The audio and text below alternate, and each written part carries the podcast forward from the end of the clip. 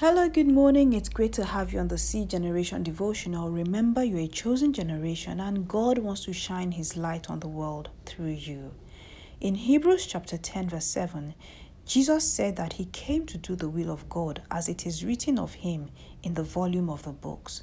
So Father, today I pray for everyone listening to this devotional that you help them to do your will as you have written concerning them in the volume of your books. Please help them not to live outside of your will for their lives, but please help them to live according to your perfect purpose in Jesus' mighty name. Amen. Ecclesiastes chapter twelve from verse thirteen to fourteen says, "Let us hear the conclusion of the whole matter. Fear God and keep His commandments, for this is the whole duty of man. For God shall bring every work into judgment with every secret thing, whether it be good or whether it be evil." So thank you for following this week's devotional. We've been studying about eternal judgment, and this week we've been looking at those things that can make us ashamed when our work is presented before Jesus at the Bema seat. We've looked at our motives, we've looked at love, and today we'll be looking at faithfulness. In Matthew chapter twenty-four from verse forty-five to fifty-one, there's a parable that Jesus told that I would like us to read. He says, "Who then is a faithful and wise servant, whom his master made ruler over his household, to give them food in due season? Blessed is that servant whom his master, when he comes, will find so doing. Assuredly, I say to you that he will make him ruler over all his goods. But if that evil servant says in his heart, 'My master is delaying his coming,' and begins to beat his fellow servants, and to eat and drink with the drunkards, the master of that servant will come on a day when he is not looking for him, and at an hour that he is not aware of, and he will cut him in two, and appoint him his portion with the hypocrites. There shall be weeping and gnashing of teeth." In this parable, we can say that the master of the house is Jesus. The master's household includes all of his property, his businesses and affairs, and we can say that this represents the world. The master has servants who are part of his household, so we can say that the servants represent us believers. When Jesus was leaving this world, he delegated his authority to us, and in Matthew chapter twenty-eight, from verse nineteen to twenty, Jesus gave us an assignment to go and make disciples of all nations. So we believers have been assigned the responsibility to manage God's household while our Master Jesus is away. So are we going to be like the faithful and sensible servant who diligently carried out the assignment that his Master gave him to feed his household at the right time?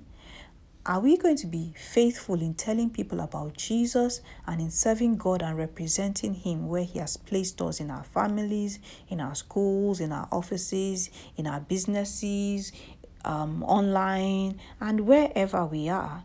And are we going to be serving Him with our gifts, talents, resources, opportunities, and everything that He has given to us? Or are we going to be like the evil servant who misused and abused the authority given to him and squandered his master's wealth by eating and drinking with drunkards because he felt his master was going to be gone for a long time? There are many believers who feel, "Well, I'm still young, I still have a lot of time to serve God," so they're not doing anything for God right now. There are also those who think, "Well, I'm in school. When I graduate and start work, then I'll start doing something for God." There are also those who think, "Well, they're too busy building their careers. They're too busy building their businesses. So they don't really have time now." But when they finally settle down and their businesses and their careers are stable, then they'll start serving God. For some, it's their families. They think, "Oh, they're too busy building their families now. They don't have time." So when their family is settled and when their children are older, maybe they'll spend time serving God. But the truth is that there will never be a perfect time to serve God. And at every stage of our lives, God gives each of us several opportunities to serve Him. We just need to seize those opportunities, seize the moment. There are many people that you may have access to today that you have the opportunity to speak to about Jesus and to disciple, because you're in a particular environment. Maybe you're in a particular school, you're in a particular organization, you're you know, within a particular community. And once you leave that school or that organization or that community, you may never get the opportunity to bring those people to Jesus Christ. And their salvation may just depend on you speaking to them. So God is going to judge us based on how faithful we are in carrying out the assignment that he has given us, based on the opportunities and the, and the resources that he has committed into our hands. The servants that Jesus finds faithful will be celebrated with an incredible reward. But those found to be unfaithful, the parable says, they will be assigned a place with the hypocrites, where there will be weeping and gnashing of teeth. That sounds to me like a great deal of shame and regret, and I don't think any one of us wants to be in the shoes of the unfaithful servant. So from today, let us make up our minds to be faithful and diligent in the assignment that Jesus has given us, so that we won't be ashamed and we won't have any regrets when we face Jesus at the Bema seat. So I really hope you've been blessed by today's devotional, and if you have any comments or questions, please send a D M to C Generation Devotional on Instagram. So God bless you. Have an amazing day.